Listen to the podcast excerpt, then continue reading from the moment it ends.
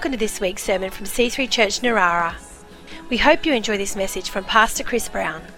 For more information or to contact us, visit c3church.narara.net.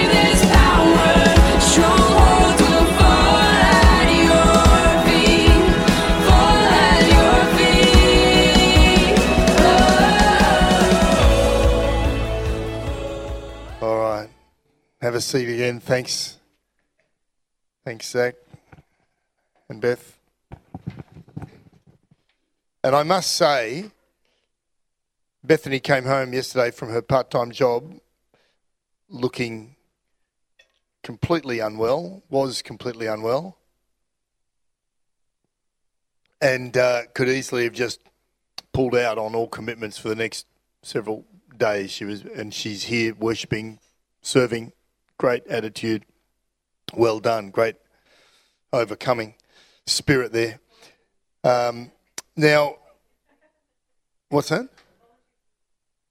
Really? Oh, okay. She got volunteer of the year, so there she's still running along with that um, attitude. Awesome. Now, would you like to turn in your Bible to First Thessalonians chapter five? First Thessalonians chapter five. Did you notice my lisp? Some people don't notice it. Maybe you've all been aware for many years, but I have a very slight, humble, humiliating, I mean humble. Praise God. Which is nothing because I know of a guy who was a terrible stutterer uh, and he would uh, miraculously, divinely lose his stutter completely when he ministered publicly. And yet, in conversation, could, you know, hardly uh, puts the words fluently together. So God is good. Now, verses 1 to 10 of 1 Thessalonians, we will not read, but I'll just give you a bit of background. It talks about the return of Jesus, as does the chapter before that, and about the need for us to be ready at any time uh, because no one knows exactly when he's coming back. But also says that if you believe in Jesus, you've got something to look forward to. And in fact, if we start at verse 11, we see this statement. Just read verse 11 for a moment. So encourage each other, so meaning on the basis of what I've been talking about, encourage each other and build each other up just as you are already doing. So, two things encouraging people is good and building each other up. Let's be those sort of people, yeah, not tearing people down. Be an encourager. But on the basis of the fact that Jesus is coming back, we should be encouraged. In other words, you don't need to be afraid of whatever's going on in the world at any given time. And let's face it, there's always something going on in the world at any given time that could cause people to be fearful. Whether it's some crazy guy with his finger hovering over a red button or, you know, the temperatures going up and down or whatever people are worried about, we have no need to fear. We can be confident that God has got it all under control and that we are safe in Him, safe in our salvation. Yeah? And, um, and now, uh, what I want to look at, I'm going to read verse 12 right to the end of the chapter. So it says, Dear brothers and sisters, honour those who are your leaders in the Lord's work. Thank you, Byron, and everyone, uh, because you did that this morning. Um, they work hard among you Oh, do they ever? And give you spiritual guidance. Show them great respect and wholehearted love because of their work. And live peaceably, peacefully, I should say, with each other. Brothers and sisters, we urge you to warn those who are lazy. Encourage those who are timid. Take tender care of those who are weak. Be patient with everyone. See that no one pays you back. Sorry, see that no one pays back evil for evil, but always try to do good to each other and to all people. Always be joyful. Never stop praying. Be thankful in all circumstances, for this is God's will for you who belong to Christ Jesus. Do not stifle the Holy Spirit. Do not scoff at prophecies, but test everything that is said. Hold on to what is good. Stay away from every kind of evil. Now may God, the God of peace, make you holy in every way. May your whole spirit and soul and body be kept blameless until our Lord Jesus Christ comes again. God will make this happen, for he who calls you is faithful. Dear brothers and sisters, pray for us. Greet all the brothers and sisters with Christian love. I command you in the name of our Lord to read this letter to all the brothers and sisters. May the grace of our Lord Jesus be with you. And that's the end of the letter that he wrote. Notice from verse 11 through to verse 28, that's 17 verses, there are none less than 23 different things that we are told to do. We're not going to look at all of them today. But it's a really good checklist to go through, as I did recently when I was reading this, to really see how obedient am I am to God. Because the Bible isn't just full of promises. It is full of promises, but it's not just full of promises, full of all kinds of information, history, stories, but also full of commandments, also full of principles that we are clearly given to follow. And uh, sometimes people don't want to read those ones, they just want to read the promises. But it's worth going through and thinking, wow, am I doing that? Because there's quite a few commandments right there. As I said, 23 if you count them up. But I want to look at just three that are put together in two verses. In verses 16 to verse 18, it says, Always be joyful, never stop praying, be thankful in all circumstances, for this is God's will for you if you belong to Christ Jesus. Or the King James, New King James says it this way Rejoice always, pray without ceasing, in everything give thanks. Notice what's common for all those three. It's that we're told to do them continually. Each one is preceded by a phrase or an, or an adverb that tells us this always, never stop, or without ceasing, and in everything, in, or in all circumstances. So these are obviously important and not something that we can afford to do just occasionally, but all the time. Something that we should take on as part of our regular routine, our lifestyle, to be things that we get in the habit of doing that come naturally, continually, easily for us. To be joyful, to be prayerful, and to be thankful. And, um, you know, I, I found God really leading me to this recently, and I felt Him really uh, wanting me to share this, and not just as a pattern for our life, but as you'll see, a pattern, a good pattern you can follow for prayer. Uh, all of them, of course, relate to this sense of celebration. We're celebrating, not just today, in fact, this whole month. We got Christmas, we're celebrating. New Year's Eve also falls on a Sunday, so we'll be, you know, celebrating uh, that day. And uh, all of these practices or qualities lifts your spirit. If you're joyful, you're prayerful, you're thankful, they're positive qualities that'll influence me, you, yourselves positively, but also others. And so I want to uh, look a little closer at them. Um, first one, be joyful or to rejoice. You know, the Greek word there, uh, daro, is used over 70 times in the New Testament. It's uh, a constant common theme that God wants us to get a hold of. It's used, you know, when the wise men are coming, the Magi, and they see the star that led them to Jesus, it says they rejoiced, and that's the same word they use there.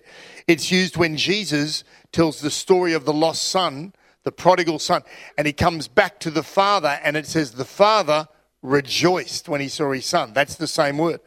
When the Ethiopian official in the book of Acts becomes a Christian, thanks to the witness of Philip, um, it says he went on his way rejoicing, same word. And of course, he rejoiced all the way home to Africa or Ethiopia, the northern part of Africa, and brought the gospel to, to Africa. Um, it's also used in the book of Philippians, where Paul writes quite a few times to say, Come on, rejoice. In fact, uh, 10 times throughout that book, this word is used. That's why Philippians is known as a, a book of joy. And so here we're told to rejoice or to be joyful. And notice it's a verb. It's it's a doing word. It's not it's not just an adjective. It's not just a feeling that may come upon us or happens to us occasionally. It's something that we can decide upon. Something that we do, something that we should do. Because let's face it, we all want to be happy. Everyone enjoys being happy, right? Um, we all like the concept of, of joy, but many people find it elusive because they don't really know how to find it and, ha- and hold on to it. Uh, they're just finding the feelings coming and watching them go. the happy feelings come, oh, wow, and then they go. And I don't know how to maintain some sort of content, happy equilibrium. I'm just up and down a roller coaster ride of emotions throughout life. And that's not God's will. He wants us to have a bit more of an even keel. Of course, there are seasons, and we are allowed to have full range of emotions, and it's okay to feel sad. Even sometimes tragedies occur, and we're really struggling, and that's normal. But joy is a deeper quality, and God, you know, tells us here we can experience it continually. Uh, we know that because God never tells you to do something you can't do. You realize that? So when He says be joyful, he doesn't mean, oh, that, look, a few of you, I know you're just, you know, the happy clappies, all right, you're the, you know, or those sort of people that are wired that way, you be joyful. The rest of you, I know it's tough, just life sucks, whatever. No, it doesn't say that. It, it, it's just telling us we, we are to be joyful. Uh, so you can make a stand. You can decide to. You can live with it, hold on to it, feel it, express it, and minister it to others, which is a nice thing. Because here's the key it comes not from our circumstances, but from God Himself. Happiness, of course, comes and goes because things happen, and we feel happy because ha- things happen. But joy is deeper, and it comes from God, and He's always got it, and He's always with me, so I can always have it. And God doesn't change, and neither does the fruit of the Spirit. And so joy is included in that. Uh, and so, how, how do we do that? How can you always be rejoicing? I just want to suggest two things. First of all, focusing on God on and not on our circumstances. Because, you know, in Philippians 4, Paul says, um, in chapter 4, verse 4, I think it is, he says, Rejoice in the Lord always. And again, I say, rejoice. You know that often sung by little kids. And uh, notice it says, Rejoice in the Lord. There's the key. He doesn't say rejoice because currently you've got a lot to rejoice on in and be excited about. And that may be true, but of course circumstances change. And then sometimes you look around, I got nothing to rejoice about. It seems like, you know, all hell's breaking loose in my life, and but I can rejoice in the Lord, regardless of what else is going on. And uh, and I believe that's something we can lean into and and get a hold of. And uh, and of course, if we are you know, walking with God, leaning into God, reading His Word, listening to Him, we're feeding on that relationship rather than just focusing and feeding on the stuff of life that's going on around us. And that leads to another thing. I'd say focusing on God helps us to be joyful and also our confession. Because if we're reading the Word of God, then we've got the opportunity to speak out the Word of God or not. And so it's very easy because our words are powerful to just get caught up with saying stuff that isn't helpful, that isn't going to lift my spirit, but it's going to actually depress and deflate my spirit. And, you know, you can't affect all the words that are going on in the world around you. You can't stop other people speaking stuff. You can step away from a little bit. But the words that we most hear are the words that we speak ourselves. And you can control that. You have a big say over what you say. And so rather than just saying, oh, I'm struggling, I'm really doing this tough, I'm feeling this, I'm, uh, life is so hard, we may be having some tough times, life may be hard, but at the same time, there's another truth that God brings from His Word that we can proclaim, that we can say, ah, instead of just talking about the problem, I can talk about God and His solution. God is good. God is with me. It's going to work out. All things work together for good and I'm proclaiming scripture or speaking out of, you know, that relationship that I have with God. And, um, and his word is, is reliable, yeah? It's more truthful than, than anything else than you read on Facebook or Google this and Wikipedia that or read the Sydney Morning Herald if you're old enough to still read a newspaper. Uh, you know, the most reliable source of truth is God's word. So it's not just making up positive stuff. It's not just a positive mental attitude. We have God's word that we can stand on and proclaim, and that'll help us rejoice. Notice the second one says to be prayerful or to pray without ceasing. And Ruth talked about prayer last week. I talked a couple of weeks ago about uh, the same kind of issue, the same kind of uh, concept. Uh, and obviously, we know praying, praying con- continually doesn't mean, you know, locking yourself in a prayer room and never coming out, uh, but just walking with a constant connection with God and uh, building that relationship, living in His presence, living from His pres- presence. I, I read this book recently. Uh, Timothy Keller's written this great book on prayer.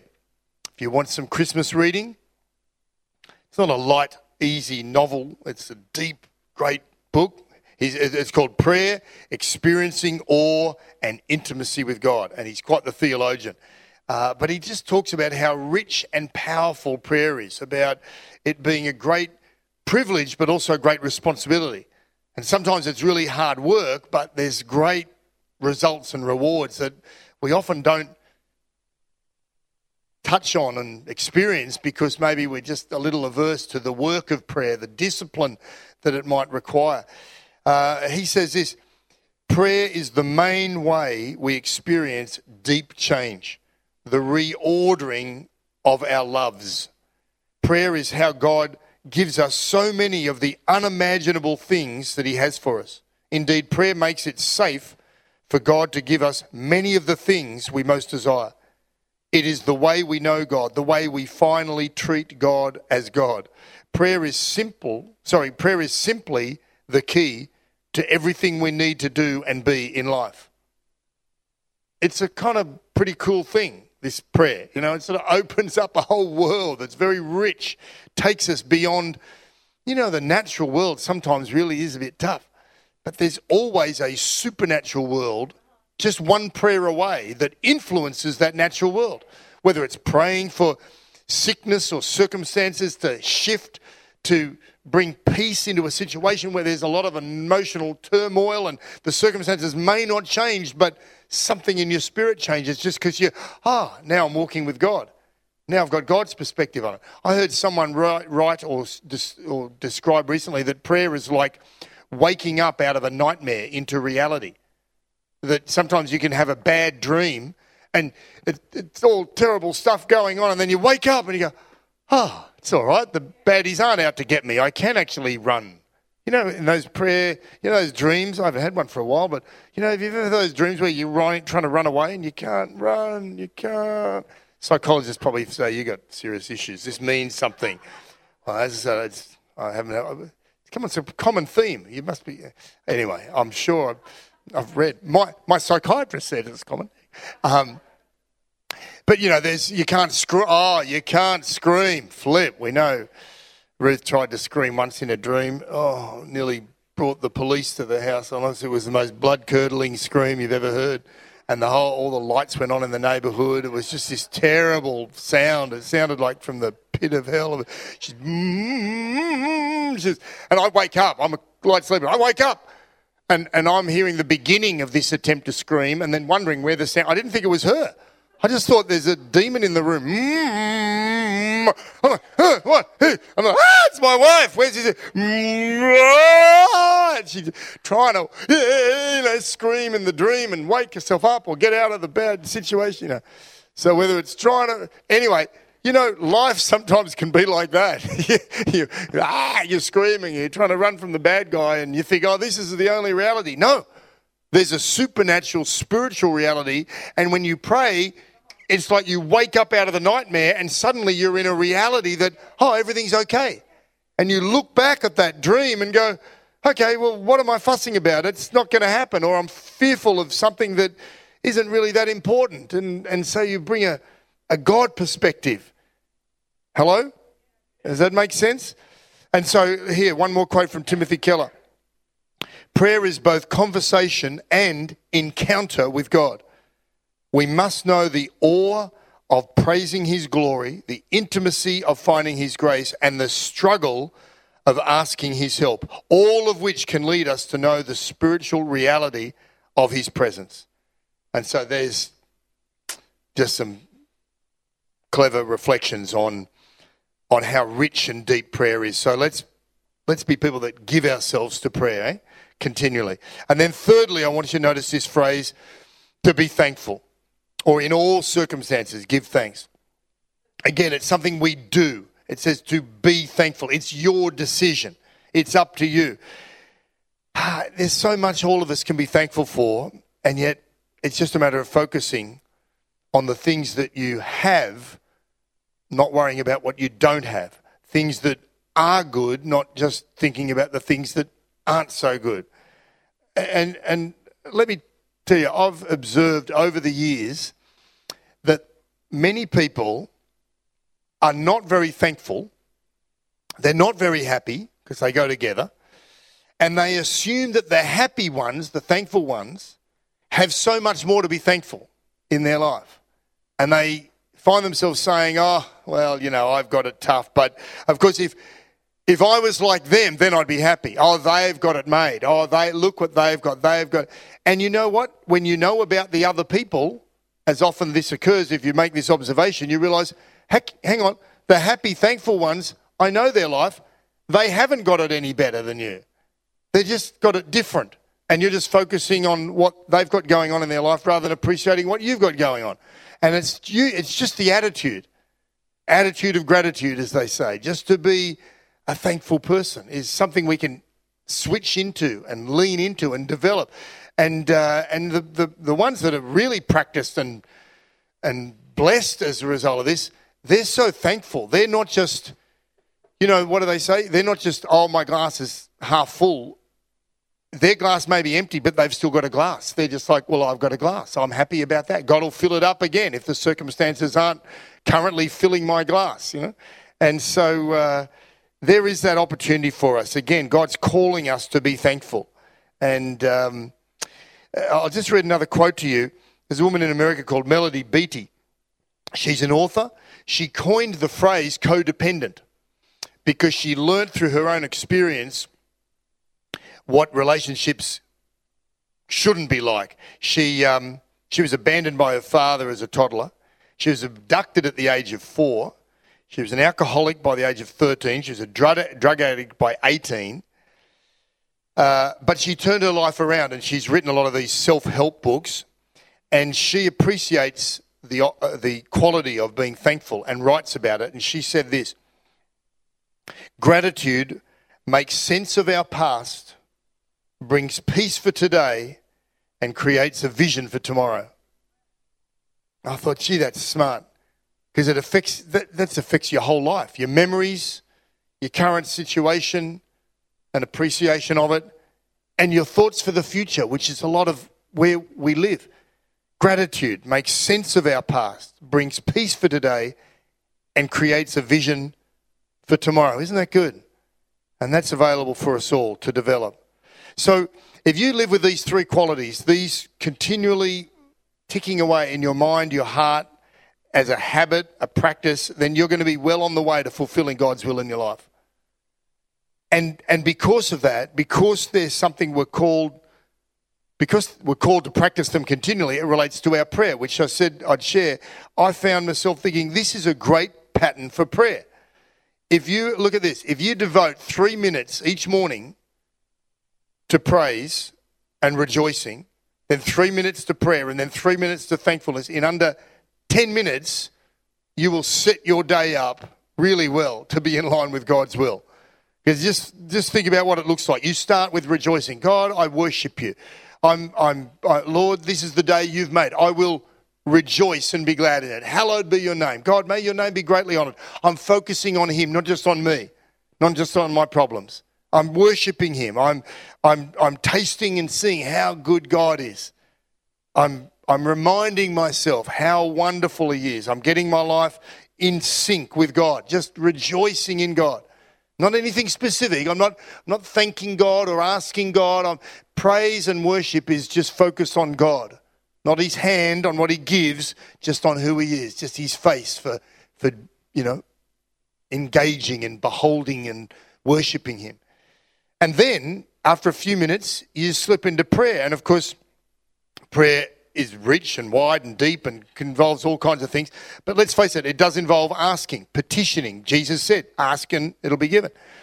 But notice that James says, hey, you don't ask. He said, you ask, but you don't get because you ask amiss. You, you ask wrongly.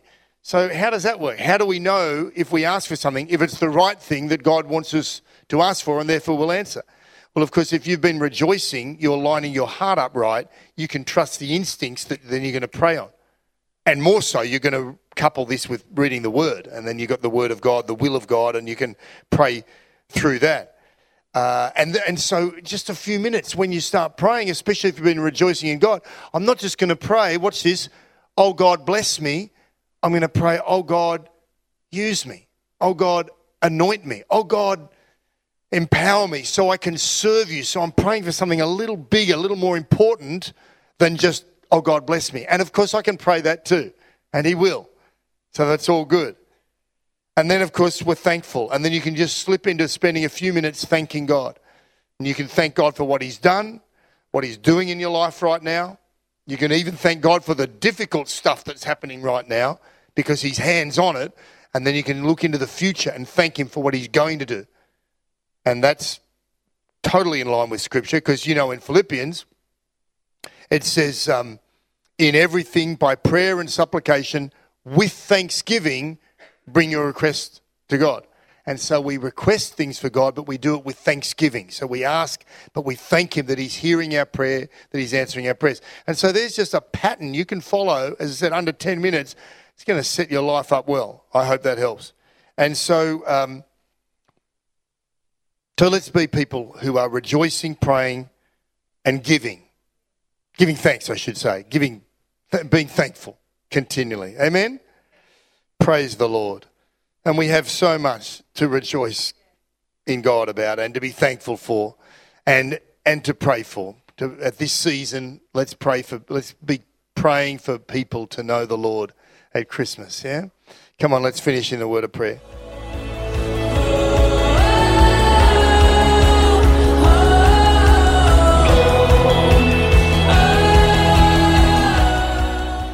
We hope you've enjoyed this week's sermon. For more information or to contact us, visit c3church.narara.net.